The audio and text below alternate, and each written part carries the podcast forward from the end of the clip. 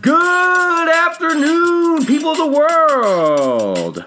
Welcome to It's All Good. I'm very excited today to have my two good friends, Jake Hassan and Isaac Trotter, on the show today. We're going to talk about a lot of things. Uh, calling this a little bit of an everything under the sun episode. Jake, Isaac, uh, they're here with me over Zoom. How are you guys doing today? Um, and thanks for coming on. Oh, great to be here, Gavin. Happy to join the program. I am now a recurring guest myself, um, so that feels good. But yeah, uh, I'm excited to talk about, like you said, everything. It's awesome to be here. I, I think it's uh, this is the first time that the three of us have actually done a podcast together, which is really fun. I think we've each done it separately with just two, but the first time the three of us have come together, so I'm, I'm really excited. That's true. This is the first. This is the first time all three of us in this mix have done it. Isaac's also a, record, a reoccurring guest because he had a couple uh, appearances alongside Eric Fisher, and uh, I'll never forget the podcast on the way home from Michigan State that we recorded after Illinois football came back from 28-3 down to win on the last play of the game. Uh, good times, better times. That was great times. That yeah. was great times. And I also the one at Purdue was really fun too. When we were driving at late at night during the rain. Oh yeah. We were recording in my back seat while we're driving down a little back road to get to Purdue. That was really really fun too. We've had we had some good road trips. Oh yeah, we did. That that's for sure. Um, I'm hoping there will be some more road trips in our future soon once uh, the pandemic subsides for a bit and sports can resume. Um, we're to talk about that a little bit down the road. But first, I just, you know, how are you guys doing in life? You know, myself, I've, I've been quarantined alone uh, in Champaign for a little while now because my girlfriend left town a couple weeks ago. But how are you guys doing? Yeah, uh, obviously, I'm also in Champaign. I saw you a couple days ago as you were walking down the street. But yeah, I mean, it's quarantine life. It's whatever. I've gained an obscene amount of weight and just trying to take that off now. But yeah, it's watched a lot of movies, watched a lot of TV, and just you know watched way too many TikToks for sure. Oh man. Yeah, I'm part of the wave. I downloaded TikTok too, and I just I feel like I spend like an hour and a half or two every night watching things. But yeah, it's so far it's been good. I think you know I've been working up here in Minnesota, and it's just like it's like I feel a little bit more productive working from home full time. I, I, I, just I just feel that way. I like I like working from home a little bit, but it's definitely odd. And it's like it's like you work from home on your like on your couch Monday through Friday, and then on Saturdays and Sundays you're like, all right, I'm just gonna sit on my couch again. Like, what do I do? So it's just like you have to get creative. But so far it's been okay. I'm hoping I'm hoping we can get baseball back soon because I just need something like in the background on and like I don't really have anything to watch other than The Last Dance every Sunday. And if we can get daily baseball on, that would be really enjoyable. Yeah, I'm with you on that. I'm not even like a baseball fan like that, but like oh my god, no sports like honestly, is this is this hell? Like are, are we in hell right now? Because it, it's kind of what it feels like and and I'm glad you're being, you know, pretty productive and you've got a nice workflow working from home. Mine sucks. Like it's so hard for me to just sit in the same spot every day and write and you know come up with content and I, I really struggle to do it I, I often find myself falling asleep at my computer while typing and like transcribing writing and just it sucks I totally get that. I think the thing that I've done is I just try to do it at different times of the day, like just to make things different. Because I can't wake up at eight and just do things. Maybe I write late at night and then sleep in the next day. Don't clock into like one in the afternoon and work. It's just like different different ways to do it. Keeps that you know it keeps it from getting boring. But I miss like going to like coffee shops and writing. Yeah. Going to like all of these different little like i mean when we're on campus we go to like the library and find like your spot. And i had like that spot where i'd go if i needed to like do something and i just don't have that here and that that's a little bit harder with everything shut down. What about you jake? Yeah i mean i'm still doing a, a couple other podcasts here and there and just stuff like that. Um, the occasional writing and editing for uh, either call to the pen or pitcher list but i mean yeah other than that it's just been uh, putting together a website for myself for when I eventually try to look for a job in a couple months or whenever sports come back. Yeah, me and Isaac are in a different boat from you. Well, we're all in different boats, but we're in a different boat uh, than you in the sense that we both graduated in December, and you're you're struggling through Zoom classes and like totally online school in your last semester of college. And I know like I was in Champaign, so I could have I would have gotten some of the benefits of that like last semester on campus in theory, where like I had no priorities and probably would have been hanging out with a lot of friends and frequenting cams and lying a lot. Um, obviously, none of that's happening. But what's what's the whole experience been like for you, Jake? I mean, it's basically like school wasn't real for the last three weeks. Like you would go, but I mean, even classes where like you would have professors saying like, you know, att- attendance is mandatory or something like that. Like, you know, you'd have these journalism classes of like ten or less people where they'd be like, all right, you missed class, like you drop a letter grade. But now those last few weeks, it was like you could say anything under the sun technologically wrong, and they would just they'd be like, okay, because I mean, how can you prove that that wasn't the case? You know, and even they were having their own technical issues, and so I mean, occasionally you'd have the professor who the meeting would just end randomly, and then you'd be like, okay, like you just have weird stuff like that, and there was no way to. uh to prove that. Like so it just it didn't matter. But shout out to stephanie craft though. She gave everyone in journalism 250 an a in participation just for dealing with this pandemic's nonsense. But yeah i mean school basically wasn't real. There was a lot of call of duty being played. There was a lot of tiktoks being watched. Like that's basically what it was. And then you still had these assignment deadlines where you hit them but also professors and teachers were getting lenient with the grading because they wanted to be nicer to people. So it really like you weren't you were trying probably half as hard. Well, you, Do know what? Like you learned anything? Uh, well, you both know me well enough to feel like I'm not huge on school as it is, and that we're learning. Like, I mean, obviously, personally, I feel like I've learned more through the internet and Mm. experience, like personal experiences, than I have in school. But I mean, that's just me. But yeah, I mean, obviously, there there's less conducive learning too because it's like I just said. There's TikTok, there's Call of Duty you can do while you're in class in your lecture, quote unquote. So like, it, yeah, no, you weren't learning anything. yeah, I I'm was playing Animal Crossing half the time. I'm really like concerned to to hear of both of your guys' collective embracing of TikTok because I've been a holdout for like you know like the last year I guess now it started getting big last summer last fall um, and like I don't know I feel like it's evil. It's corrupting people's attention spans. Um, yeah it's a, it's definitely a, a great format for comedy for cooking tutorials for whatever. But man I already have enough distractions. Yeah, no, I totally feel that. I felt like I was like wasting a lot of my time on Twitter, and now that sports has gone away, some of the time that I spent on Twitter is now spent on TikTok. So I that's how I try to make it sound in my brain to make it sound a little bit better. But I just like ignore like those like how long you've been on your phone notifications Oh, yeah. you get every Sunday. Like I just oh, try I to turned those off. I don't Yeah, get those no, anyway. look at those. I don't get those anyway. I don't need to know. I don't need to know my vices like that. Um, yeah, I don't know. I, I've thought about caving though. Like, I might do it. man. I There's guess There's as, some good funny. stuff on there. if I like There's replaced comedy on there. if I replace some Twitter time with TikTok time, that wouldn't be the end of the world because I do spend like hours a day on Twitter, and I'm just like sitting there by myself. Sometimes it feels uh, these days because like I don't know. What is there to tweet about besides the same old life sucks? It's a pandemic. Stay inside. When are sports coming back? When's this gonna end? Whatever. Support journalism. Yeah, support journalism. um, anyway, speaking of the pandemic and, and journalism and just kind of life in general, um, when sports are coming back, I just I just want to know, like Isaac, what has it been like for you so far? Because you kind of you got to adjust to your new job, you landed and you know got set up started to get a groove on and then all of a sudden like you have to do it all from home and nothing's happening. Like how you been doing? Because i know i've been like coming up with stories and stuff but it's hard man. It's hard right now. Yeah, I I think it's I I count myself lucky because you know I when I graduated in December I felt really bad like leaving Champaign and like leaving all my friends like you guys. I I, I just felt bad. Like I I wish I'd been there. But like it was a little bit of a blessing in disguise with everything that's happened here. And yeah I mean coming up here I didn't know anybody I I have like you know I just have like my fiance's up here and like that's it and that's the only person I knew and so like this new job has been like very much of a whole new world but i think it's just like one, one thing i've learned is that storytelling will always be the same whether you're in, you know, Washington D.C., Rochester, Minnesota, anywhere else. Like if you can tell good stories, you can find a place in journalism.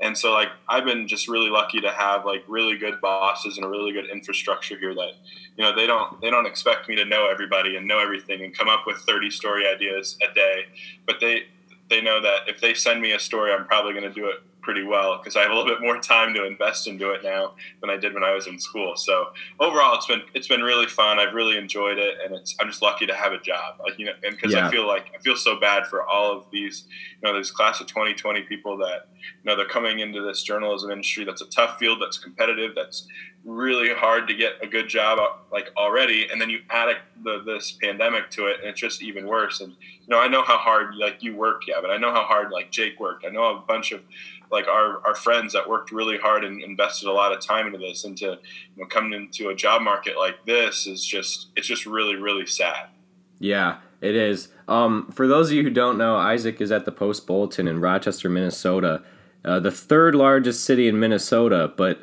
that's you know pretty relevant especially when you consider that the two largest cities are right next to each other the right. twin cities so yeah. he's out there doing big things um, we all hope to be a little like little like Isaac on the other end of this pandemic.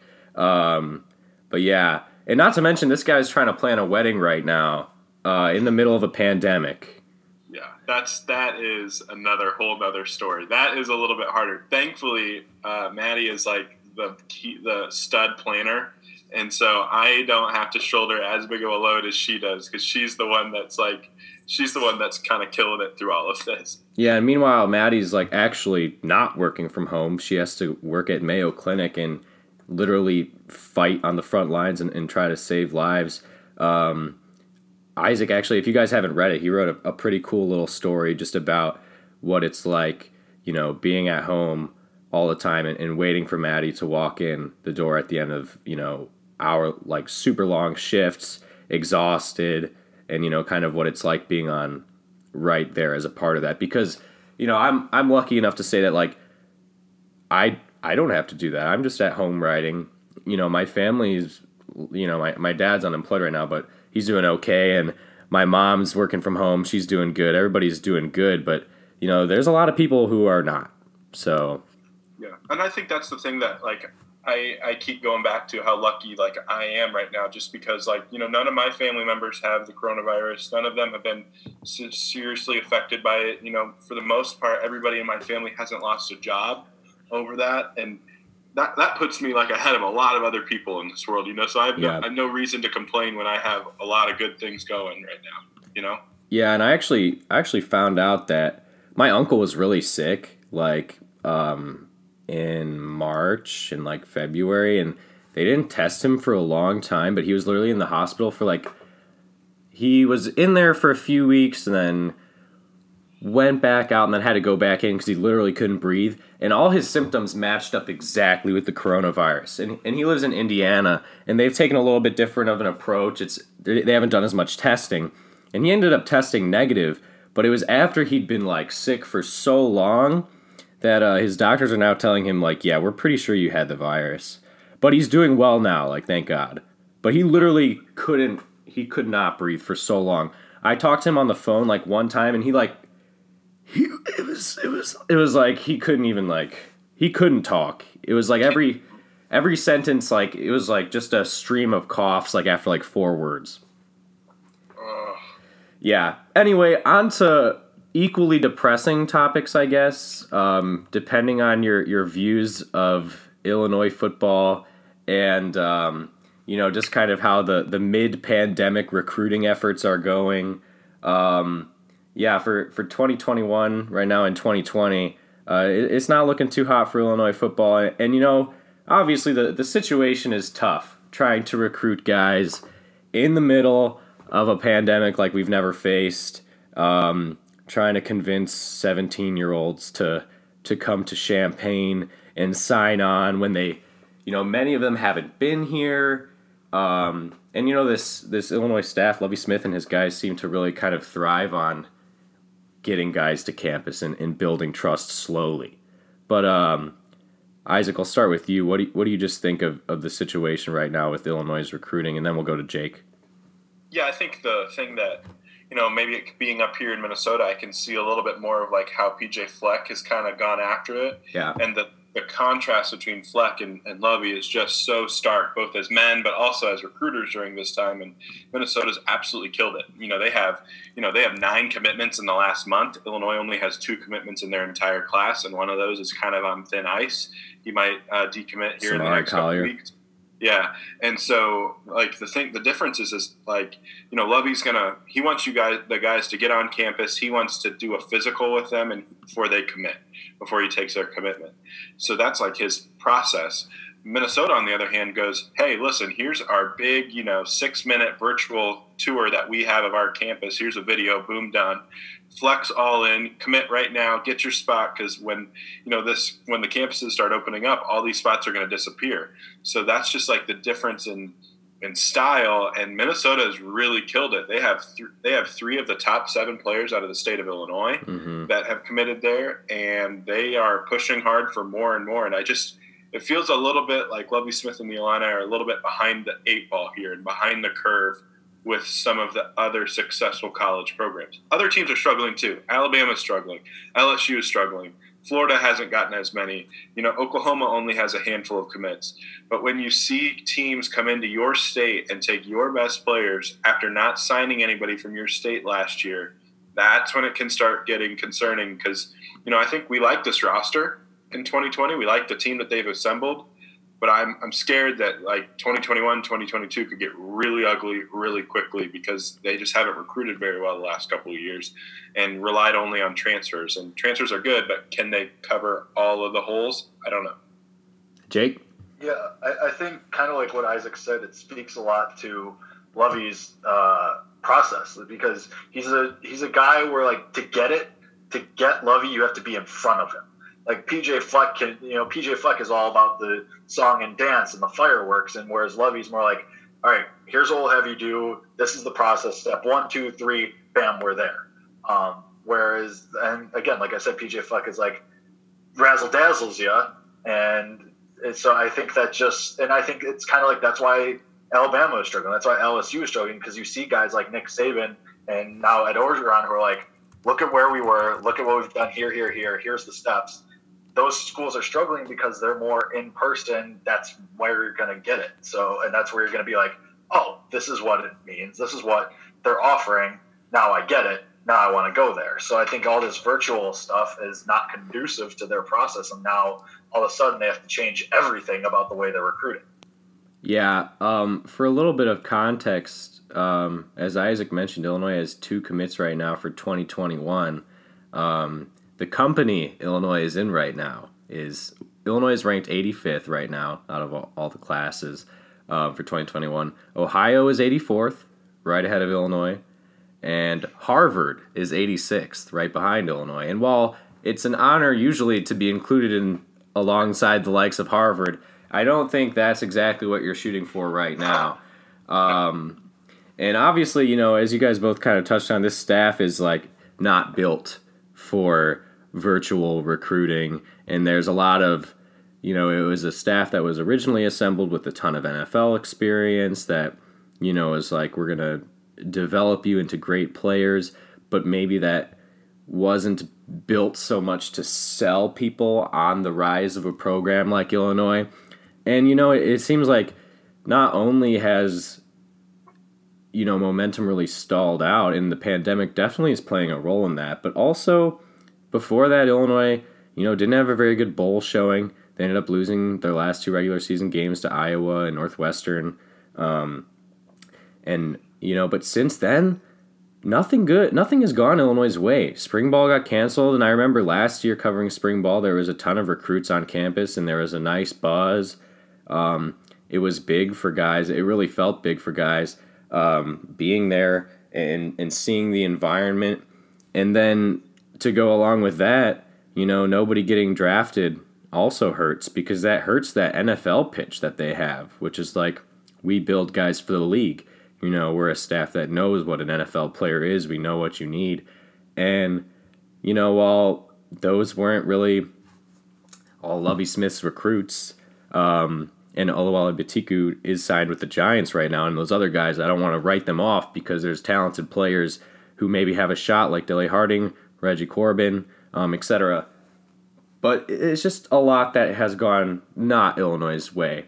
But of course, we can't say all of this without acknowledging that there are some some pretty substantial things that have gone Illinois' way, and that's the transfer market, like Isaac touched on. Um, which this is the second or third year in a row now. I think the second year really where Illinois is really kind of owning the transfer market again, and is one of those schools where it's it's really kind of you know bossing it up um, with a bunch of commits like, and that's where where things are. There are positive signs, but I don't think that there's really a, except for last year, a proven record of being able to be a winning team based off of transfers filling the holes across the roster. And the thing is, like, you know, I have no doubt that Luke Ford is going to be a big factor for Illinois when he can play this year. Um, but him having to sit out last year hurts.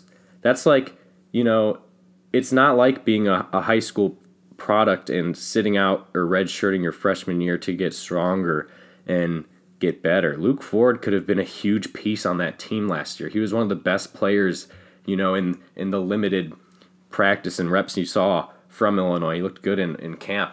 And I think that, you know, there's there's an issue with guys who coming in who have to sit out. And yeah, they, they get to get used to things and they continue to improve, but it's they can't contribute right away. Um, and we can get into the the individual guys who are committed. Um, maybe Isaac could give us his scout on some of these guys. But uh, what are your guys' general thoughts about the the transfer successes in recruiting? Yeah, I think um, with with these transfers, I think it's like it comes down to mindset in recruiting, and I think what Lovie learned in those first two years is like taking risks on some of these lower level guys, like Kirby Joseph's a guy that they took late, or like you know uh, they have they've they've taken some of these guys late that are high school prospects. They're not worth anything. So I think Lovie's done a good job of realizing that there is a chance for him to make some hay in this recruiting market, especially with these grad transfers, because you're getting 22 year old men 21 year old guys who've been in the locker room for three years. They've been in a weight room for three years. And you can you can develop them. And they're going to give you more than some of these late ads in the in the you know the high school kids that you're going to get. But they're just you just can't have you have to use both. You have to have some of these six transfers or seven transfers a cycle and then supplant that with 13 really solid guys because Bebe and Peters were great last year, oh, but yeah. they wouldn't have been great if you hadn't had that homegrown offensive line that you had developed and recruited and built up. So you have to have that like base. Yeah, the transfers are going to be great. You mentioned Luke Ford. I think Chase Brown could be your starting running back. That's a transfer. I think you have a starting safety in Derek Smith. That's a transfer. Bebe is going to start. Trevon Sidney. Luke or Luke Ford's going to probably start. Brandon Peters is your starter. Blake Jeresaty is your starting right guard. You know, so you have transfers all. You have a starting defensive end and, and the kid from Wisconsin. So you just have you have all of these starters, but they only go so far. You need to have a, have a solid talent base built up and accrued where those grad transfers can come in and be like the missing pieces that get you over the hump, not the people that you bring in and go, listen, you have to be the stars right here, right now. You got to fill in because we have horrible depth behind you, and if you get hurt, we're screwed. Like that's kind of where I, I right. think the difference is. Right, and you know, it, it has been a, a bunch of steady ads, you know, starting with Christian Bell from Wisconsin, who looks pretty like, you know, he looks like he could really be someone that Illinois needs, especially uh, losing Betiku to the draft. Um, and then now, you know, he lost his eligibility after he wasn't drafted. But um, I don't know, Jake. What do you? How are you feeling about the situation? Because to me, it seems like Illinois has added some more good pieces, of course, but uh, the future looks concerning unless you know maybe you have a great season this season that this year that really turns things around and gives you a tangible boost that kind of eases the staff's you know need to sell a rise in the program and kind of gives more of a natural sell there. But what do you think, Jake? Yeah, you look great for 2020, assuming that you play a 2020 season. But then what happens after that? Peters is gone. Bebe's gone. You're going to lose a couple guys to the draft. Palczewski. You're probably going to lose guys like Nate Hobbs to the draft as well. So, Might even lose Kendrick Green.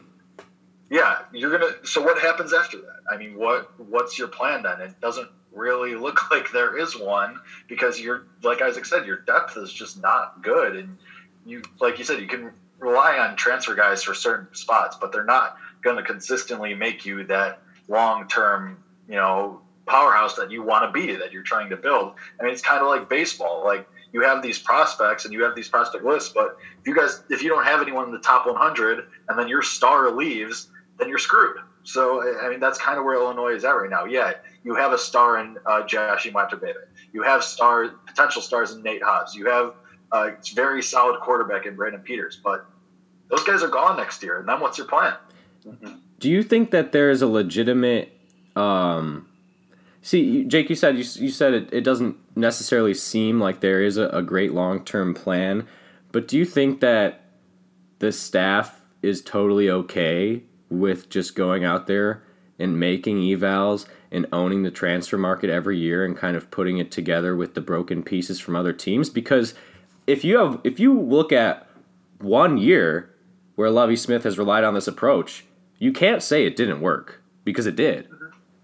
No, I no, I totally think they are going to do that. That's what they're going to keep doing, and it, I think it, I, I, think it still all goes back to mindset because Lovie comes from the NFL perspective, and he thinks sees free agents out there, and I'm going to sign a free agent and mm-hmm. bring him in. He comes to college; these grad transfers are a lot more like free agents. They're plug and play, ready to roll, and I think he's ahead of the curve. There's only like four or five programs who've done that with graduate transfers. I just think you can't ignore the high school spot. Right. Like you have to you have to do both. You can't ignore it and, you know, I think public perception is very much out there right now. Oh, yeah. And other Big Ten teams look at Illinois and they go, we can go get whoever we want out of that state because they're not staying in Illinois. And Lovie goes, well, I'm not playing the game. I'll go to Florida. I'll go to Georgia. And then you have just like a just have a, a tough look for you, for Illinois, where they go, listen, we're not going to mess around with you, Illinois high school coaches. We're just going to go to other places and try to find our talent. But you can't ignore that because at the le- at the end of the day, Illinois' best team in 2020 is going to be a big reason is because Vederian Lowe, Illinois guy. Yeah. Kendrick Green, Illinois guy. Alex Palczewski, Illinois guy. Look in the past. Who are your really good players? Martin O'Donnell, Illinois guy. Jay Leman, Illinois guy. Rashard Mendenhall, Illinois guy. Like that's you can't ignore it. You have to do both. You can't ignore it.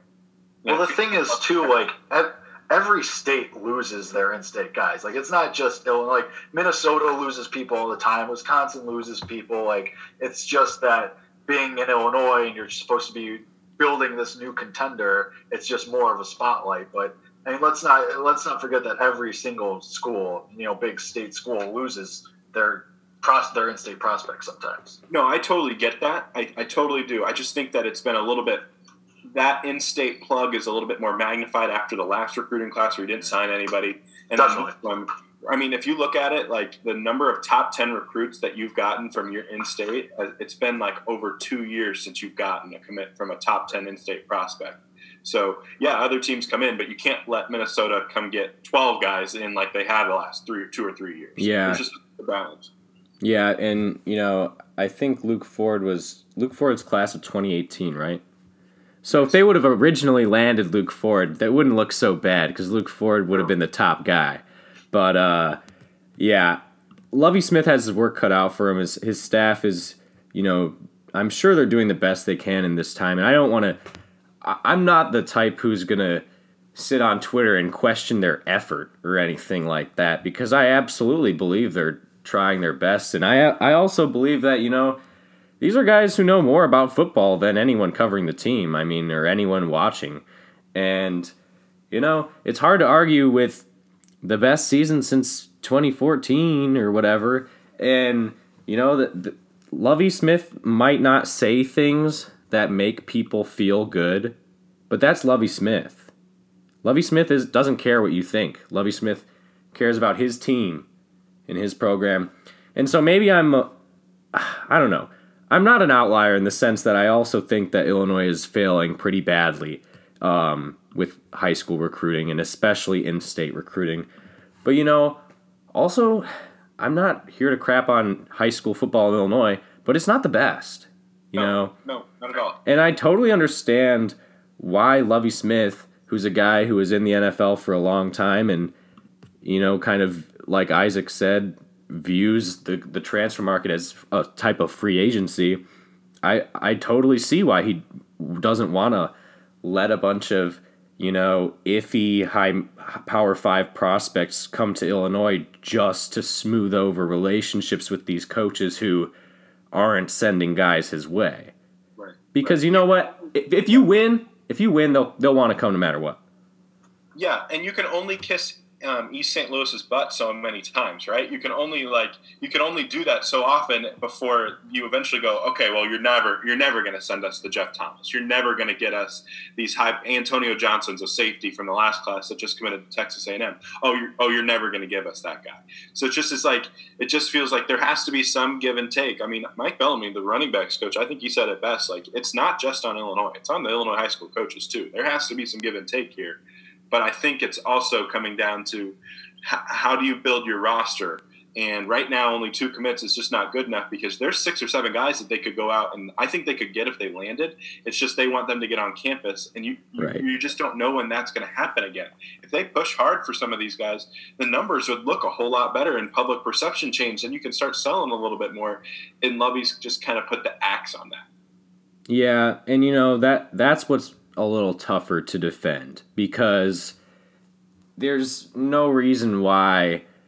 Well, I'm sure there are reasons why, but on paper, you would think you know maybe you can lock down that commitment from Olin Kreutz's son right now, and guys like him.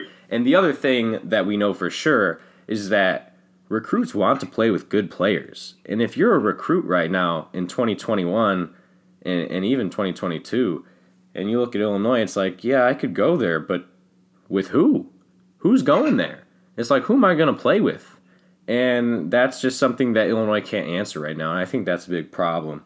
Um, but, but before we, you know, trigger people too much with recruiting woes talk, I want to get both of your thoughts about um, Ayo Dosunmu and Kofi Cockburn's situations because those are two guys who, like us, kind of waltzed into a really unfortunate situation with this pandemic, man. Both fantastic seasons.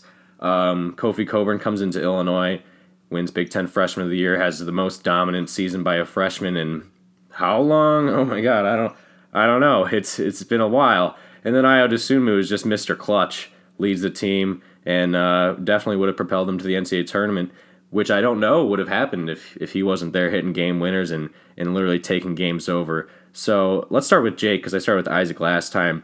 What do you think about each player's situation? Do you think they'll ultimately return to Illinois, stay in the draft? What's what's going on there? So I was always a Kofi Cockburn's coming back guy. I think that was always just, hey, I won Big Ten Freshman of the Year. I and I'm an athletic freak. Um, let me see what I can see in these league circles, see what I hear, and then ultimately come back, refine my game a little more, be a locked down, locked in first round pick in 2021. Uh, Ayo obviously probably was in draft talks last year, and we know he was. He, he took a little while to make a decision, and then ended up coming back. Um, and then same thing this year. He performed really well. Uh, really solidified what people thought that he was a, a game winner, a good leader, a guy with a lot of length. And then I think he was on the right track to be an early second round pick, maybe late first round pick. And then everything shut down. I think if he had continued to play that way in the Big Ten tournament and in the NCAA tournament, then he, he really would have gotten those those talks and they're like, all right, we want this guy. But now I think with every day that goes by, there's more uncertainty there where it's like, okay, because I mean, you don't know when the draft's going to happen now either. Yeah, So I mean that that's a question in and of itself. And so it's kind of like, okay, well, with every day that goes by, there's more uncertainty. Is this really gonna but then with that also, if the draft keeps getting pushed back, you're gonna be like you're gonna eventually run into a brick wall where it's gonna be like, all right, decide, go or don't go. And then you're so it's kind of like I think Ayo Dosunmu does go, but I would say that's only a 60-40 chance that he does. I think there's still a very decent chance that he comes back, especially with all the uncertainty. Yeah, I think it's it's just fascinating to kind of see how maybe Ayo's stock outside of Champaign has kind of slipped a little bit, and it's it's just weird to see that because I, you know, I look at some of the guys that you know I, I love Sam Vecenie from Yeah, the Athletic. he's he has like the the top 100, and he's got Ayo at 49 right now, and Kofi cracked the top 100, got to 100. But I, I think I'm with you, Jake. I, Kofi will be back. Like that's I'm I'm just I've always leaned toward that. I thought it was smart that he went out and you know got evaluated and is going to get all the info he can. But I think he will go back. But with Ayo, I mean, you have him at 49 here on this, and I just look at some of the guys ahead of him and I go, man, I I'd take Ayo over Paul Reed. I would take Ayo over, you know, Jared Butler from Baylor. I would take Ayo over, you know, a head case like Jaden McDaniels from Washington. So it's just like it's just like it's tough. And then you look. One other thing that I do is I look back at these recent second round draft picks that teams have, you know, invested on second round draft picks on guys, and all these no name dudes from Europe that you have no idea how to pronounce their name don't even come over, or if they do come over, they just spend like they're just a scrub. Like you go, why wouldn't you draft a guy like Ayo? So I, am I think at the end of the day, as if I was able to get in front of an NBA executive he's going to convince at least one of them that he's worth it because he is, you know, he is so impressive as a person. His film is impressive. The way that he uh, loves to work is impressive, and you're not going to get any issues with him. The thing is, is if he if he finds out though that he's not going to get drafted, I do think he's back. He's yeah. not going to he's not going to risk not being drafted when he knows that Illinois is still there and a potential you know top two or three Big Ten team, definitely top twenty five. Certainly win it. Yeah. ready to ready to go and ready to do some big things. Yeah, I I agree with both of what you guys said, and you know honestly, it is hard to believe seemingly how Ayo's stock has fallen here in the last couple months because of I mean I can only attribute it to just no NCAA tournament happening, no Big Ten tournament happening, no combine, and just general uncertainty, and maybe it's maybe a lot of it's due to kind of his lack of three point success. I don't know, and and maybe you know he's not the most athletic guy, but Ayo is certainly someone who I see as someone who's going to succeed in pro basketball and someone who is an NBA talent for sure. And the other thing I think that you know you would think NBA execs would see, uh, especially like Isaac mentioned, if you meet him and you get to talk to him is his arc of improvement and how he has really gone from somebody in high school who everyone was like, oh, he can score in the high school game, but he can't shoot. He has to go to the basket. It's all he can do. And some, you know, he came into Illinois, made threes as a freshman. He didn't shoot great, and he regressed a, just a little bit in his percentage this year. But he also has really developed a mid-range game, and he can really score on you anyway. He's one of he's the best guard I've seen since Dee Brown in transition, and that's favorable in the NBA, which plays at a much higher pace. He's pretty good on defense, and you know he can really do it all. I like, I kind of like that 60-40 mark Jake said, but I almost want to go maybe 70-30 or even 80-20 just because of the fact that I think NBA execs are smart. And like Isaac said, you know, there's a lot of other guys out there that you could take a gamble on and you know maybe they pan out maybe they don't. Ayo Dosunmu doesn't feel like a gamble to me as a as a mid to late second round draft pick or even an early second round draft pick. I thought he could go late first round at one point this year. Um, obviously things haven't turned out that way but you know he's a guy who's got all the character to succeed has done so much and I think that I actually feel really bad for him honestly because I, I think that he's really gotten unlucky with all this. And then my thoughts about Kofi are exactly in line with your guys. Is you know, he's someone who should probably come back, but he's gonna be an NBA player.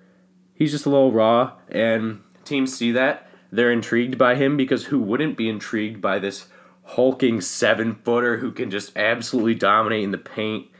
But he's got a little more developing to do, and I, I think that Kofi probably realizes that even if it's not what he wants to hear, I think that, you know, the feedback he's probably getting is a little more towards the direction of return, whereas Ayo's probably Ayo's got a really tough choice, man. Like he's got a tough he's in a tough spot right now. And I think if I'm Kofi, I think or maybe if I'm Illinois, I look at Kofi and I go, listen, you're a great player and you did good things this year. But think about the numbers you could make with Andre Curbelo here. Oh my! I think is a huge sell. That's mouthwatering. Also, also, I also like looking at some of these big time freshman big men that have got, done well in the Big Ten. Like I look at Jalen Smith and Daniel Oturu. Those two guys had pretty solid freshman years, not even as good as, as Kofi was as mm-hmm. a freshman. But think about the jumps that they made in their sophomore years, and now both of those guys are legitimate first round caliber type of players. Kofi's a different player than them. But if you put up 23 points and 11 rebounds, just like Jalen Smith did and just like Daniel Oturu did, then you start to see a little bit more where a team could take a gamble on Kofi and, and maybe a little yeah. second round type player. Because he could have a role in this NBA as a rim, rim runner, as a defender, as a, as a guy who's just going to be a monster down low.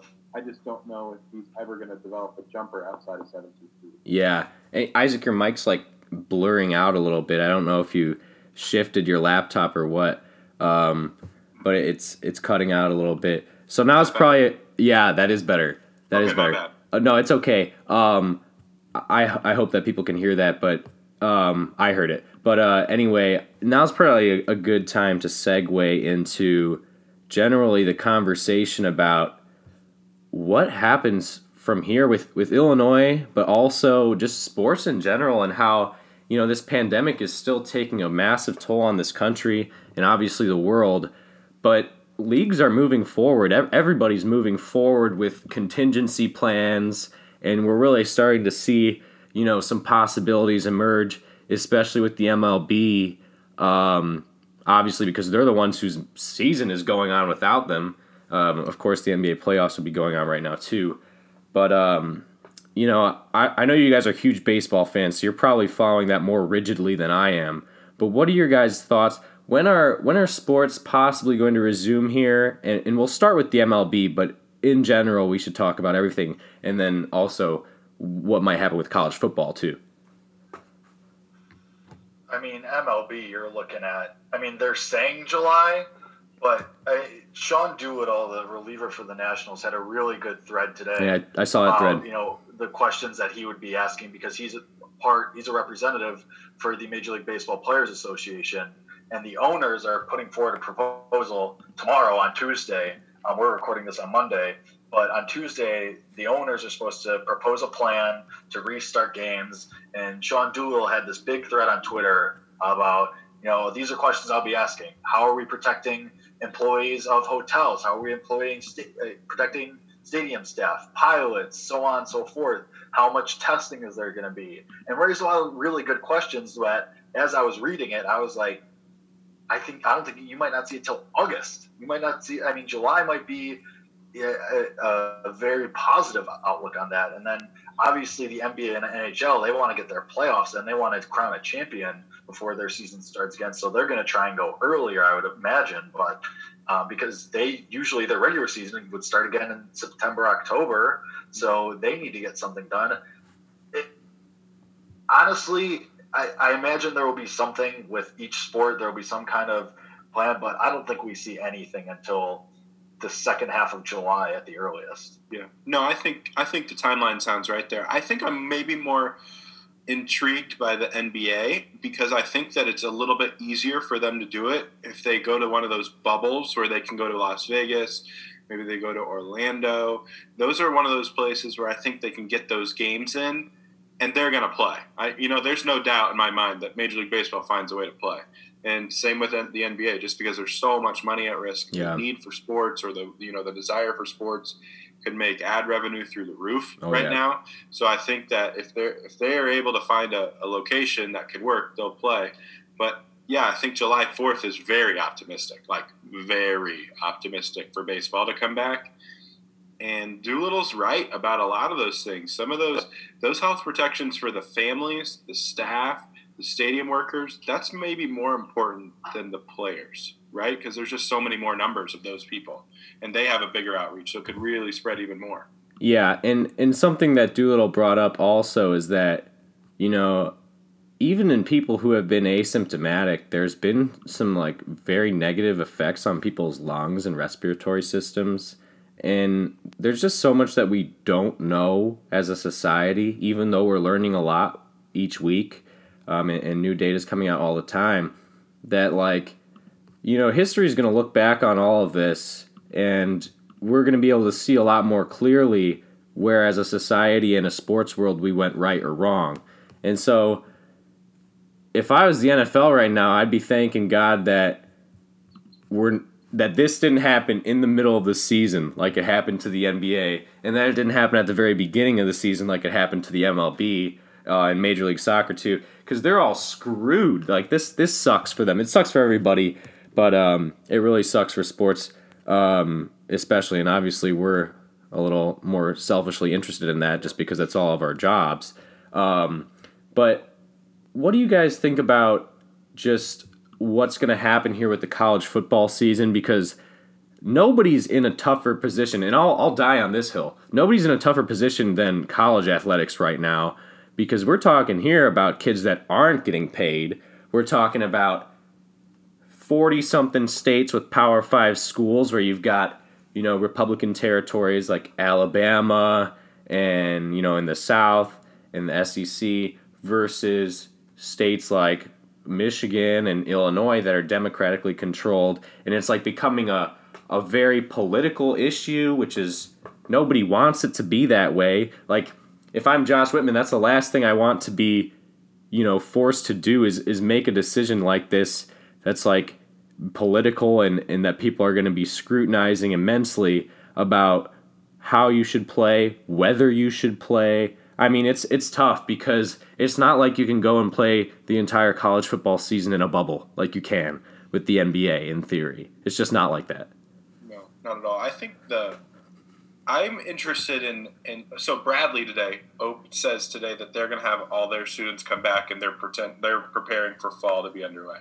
So I'm I'm interested in how this dilemma works because the SEC is going to find a way to play. Oh, right yeah. now, if you sold hundred thousand tickets for LSU and Alabama a game, they would sell out in four or five days, and there would be people there ready to watch and roll. And we're lying to ourselves if we don't think hundred thousand dollar or hundred thousand tickets for Michigan and Ohio State wouldn't sell out in a hurry. Yeah. Right. Like. Yeah. that, that is absolutely like gonna happen. I mean, people so, want to go to Illinois games, you know, exactly. even if the virus is still there. A lot of people yeah, do. There's plenty of people that are yeah. going to do that. It's just like it's just really hard for them to know. I I just don't see it all getting started when we all expect it to, just because they haven't had training camp, they haven't been able to do any of these things. You can only learn so much online.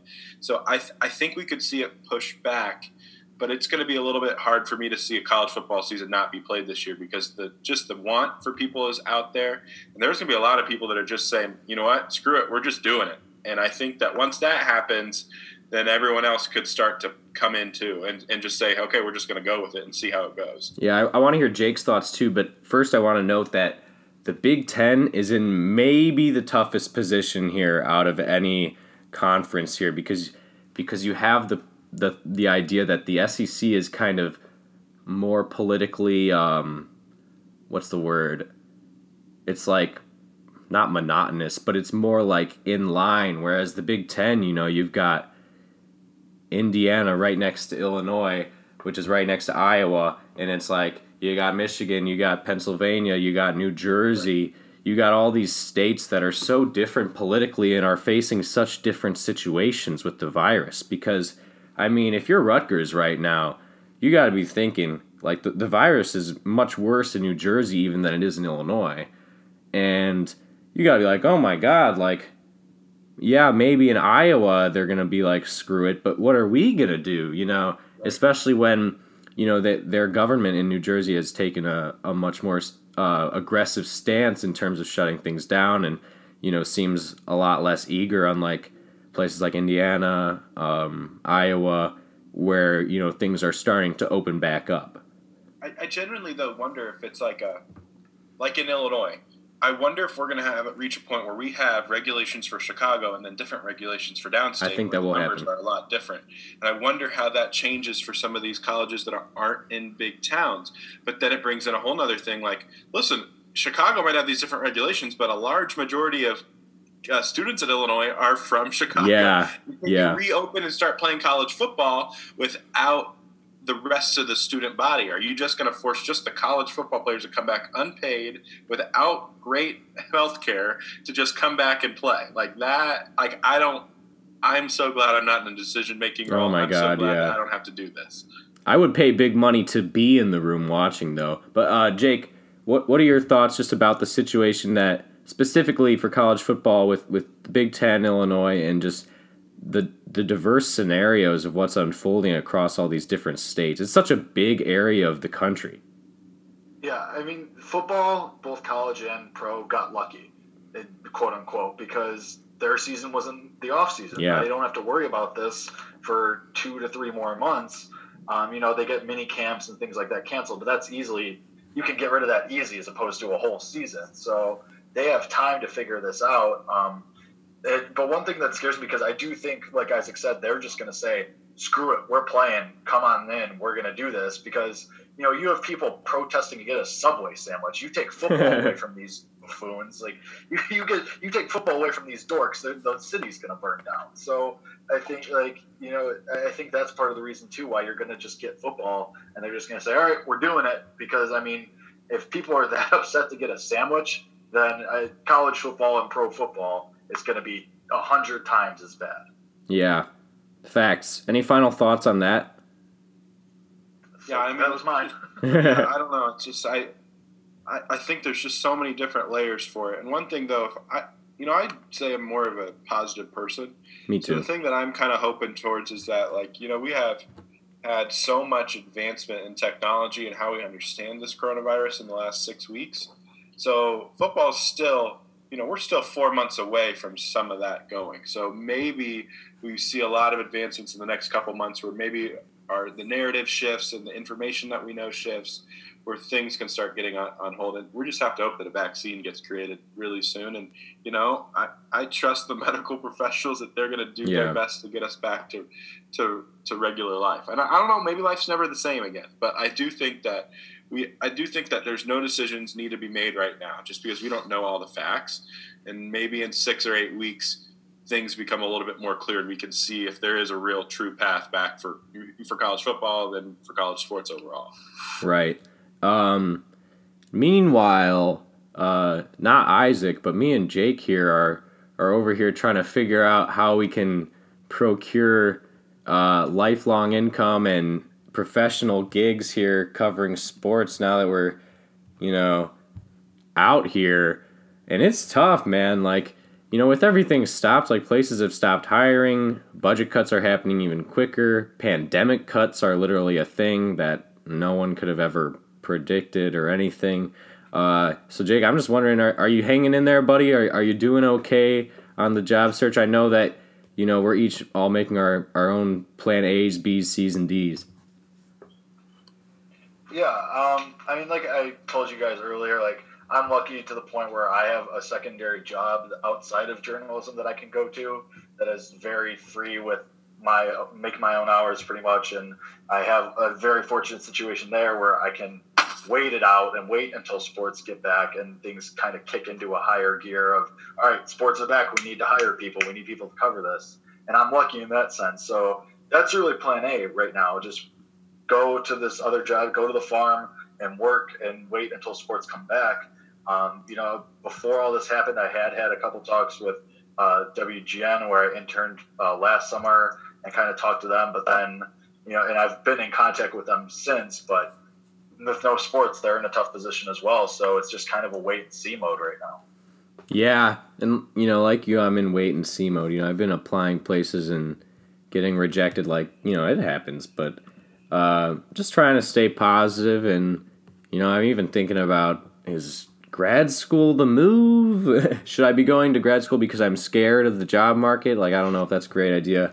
Um, but it's a weird time, and you know, it, we've been talking for a while now, so I want to wrap up on a on a more positive note, objectively, which is the best sports documentary series I've ever seen, The Last Dance. Everybody's talking about it. You know, granted, it's the only thing we got really going right now, but I don't know. When it when I wake up on Sundays, I wake up and it's the only day I feel true excitement anymore because I wake up and I know, oh boy, I've got two hours of pure gold coming. But last last night was something special uh, with episode seven and episode eight, and I next Sunday when I wake up, I'm gonna be a little sad though. In addition to my excitement that the series is wrapping up, but man, what are what are you guys thinking about this series? Because you know, we are all young. Like we're all in our early twenties. Now that we were we were alive barely um, as this was happening. I was born in 1998, so all of this is like an awakening for me. You know, I was a I probably would have told you LeBron James is the best basketball player of all time, and you know, I I don't know. I I've gone back and forth on that in my life, and we don't need to really get into that. But let me just put it this way: like, it's amazing to see all the behind the scenes footage that no one knew about, all the takes from people who covered the Bulls and, and Jordan, hearing from Jordan himself. It's, it's just mag- magical and so well put together. I think it's incredible storytelling and incredible journalism, honestly. And I just, I'm in awe every time I watch. I thought that episode seven and eight were the best. I thought seven was spectacular. Yeah. Just because I felt like I knew, like I didn't really know much about the whole Jordan going to play baseball or like that first retirement. Yeah. So learning about that was really fun, and then just like seeing his mindset and like how he, you know, how he did so much for his dad or how much how strong he had to be for his family after his dad died. It's just like it was pretty crazy just to see that side of Jordan that we don't really see, and like that scene where he's you know crying at the yeah. end on the on the ground like that in the locker room like that was really like that was really powerful. And so i just i love this series. The moment that it ends i'm just going to start rewatching it because i feel like i've missed so much. So I, can, yeah. I can't wait for that rewatch you know? I rewatched both episodes last night and literally literally i cried like i cried twice last night. At the at the scene you know at the very end when he's holding that trophy but also it was just a it was it was just you know sometimes when you shed a lone tear it's it's a happy tear you know? Sometimes it's just at the beauty of of you know like Isaac said beautiful storytelling. But Jake what what do you think? Because I I agree with Isaac. I thought that episode 7 especially was the best. I'd say I, I really loved episode 4 but certainly the combination that one two punch from 7 and 8 I thought was the best of the series so far. Yeah they were both awesome and there was a lot to love from both of those. Um, obviously I'm a Chicago kid, and you know, so I was born in September of '97. So when this was all going on, I was six months old, not uh, nine months old. So, but you know, there's baby pictures of me in Bulls gear and all that stuff. And I remember when I was two and three, like all the Bulls stuff, like going like around me. So it's really cool to have been, you know, like you said, Kevin, we were alive in that era, but not really aware. But you know all the stories and all the stuff, like you know, from your family members, you know, like say we're they were and stuff like my mom always tells a hilarious story of she used to work at Midway Airport and one time she was waving she was waving traffic that she was like she had just become a cop so she got put at Midway Airport and she's waving guys through and there's a black uh, there's a black car tinted windows like huge rims on it sitting sitting in the middle of Midway in the drop off area and she's trying to wave this car through and they're just not bugging so she goes up to the car. She goes, "You have to move." Slowly, the window rolls down, and Scottie Pippen sitting there. And, oh know, my she couldn't god! see it was him because of the tinted windows, and he's looking at her. And she's looking at him. She goes, "I waited like a half heartbeat," and she goes, "I know who you are, but you have to move. traffic is coming through." So that's always a very funny story she tells about That's that. crazy. And then he ended up moving after that. But, yeah, like I mean, stuff like that. That's cool. Just to get the behind the looks. Uh, obviously, uh, you know, the one shot I really loved uh, last night was the seat, the shot, like the B-roll shot of Jordan walking with his security guards through the tunnel, and you could see the security guard that we saw last week, yeah. John Michael Wozniak, and you see his hair flowing by. It's just him and Jordan. that, like that was really funny, but yeah, and then. Um, one thing that I found really interesting was when they were talking about the baseball aspect, mm-hmm. and they said if you had given Jordan 1,500 plate appearances, he would have made it to the pros. Like he, he had the makings to be an all star. You know, anytime you talk about Jordan's baseball career, people like to say, "Oh, he barely hit 200. He could barely do anything." But you know, then last night they say, "Oh, he started with a 13 game hitting streak. He had hit a fastball like nobody else. You gave him the time." He was going to be a pro, so I think that's always that was always very cool. And then obviously hearing about those practices with NBA All Stars after shooting Space Jam. Yeah, there was there was a lot of good content in those last two episodes that I thought was awesome. It it was amazing, and you know I I think we all agree, um, and I don't know for the majority or not with this, but the Last Dance, especially last night, might change that perception of Jordan's baseball career a little bit. But I think we all agree none of us could hit any of that pitching. I I couldn't no. hit. You know, I've covered Illinois baseball, and I couldn't hit any of the pitching they they face. I mean, it's it's a lot harder to hit a baseball than people think. It's hard. And, like the driving in 50 runs is huge. Yeah. He stole 30 bases. That was huge. Like they showed a couple of his outfield blunders, but there's also some tape out there of him running down plays and making athletic plays in the outfield. Like he's a legitimate player. And I, I totally am with you, Jake. Like if Michael Jordan had made a run and been a, a baseball player, would he have been the most popular Chicago White Sox baseball player of all time? Like He's already the most famous. Like, that's just absurd. yeah, Yeah, it really I is. mean, let, let's not let's not disrespect uh, speedrunner Mark Buehrle, but I think you calling him that might have disrespected him. no, Mark Buehrle was the, one of the fastest pitchers ever. He's, I mean, not actually sprinting speed. I'm talking about the game duration, which he would pitch. Like he would. I mean, Mark Buehrle had sub two hour games out here for the White Sox. Yeah, we that is actually that is a baseball beat writer heaven right there. Yeah, that is heaven because ba- baseball is too long, man. That's coming from a an objective point of not being a baseball fan, just a I could sports also fan. say soccer is too long. Soccer's too short, man. It's only 90 minutes. The games are over in two hours, under two hours. Um, but speaking of length, we just hit an hour, and I, I promised myself that I wouldn't make people suffer through too much of listening us to listening to us talk. Because this is just, you know, at this point, this is a bunch of old friends just, you know, shooting the you know what back and forth over over a Zoom conference call in the middle of a pandemic. So thank you so much, Isaac and Jake. This has been fantastic. Um, I hope you know some people out there enjoy this as much as I did because I this was fun. Yeah, Always love hopping on with you guys. All right, yeah. I wish you guys health and happiness, and hopefully all this BS ends soon. Because oh man, I'm running out of patience. join the club, man. all right, well, if you've made it this far, thanks for for tuning into It's All Good. Um, we're gonna have another. I'm excited about another episode I got coming up with Mariah Guzman, another fellow Illini. We're gonna throw in some skincare talk on that one. So, thank you for listening. Hope you're all safe and well. And this has been the show.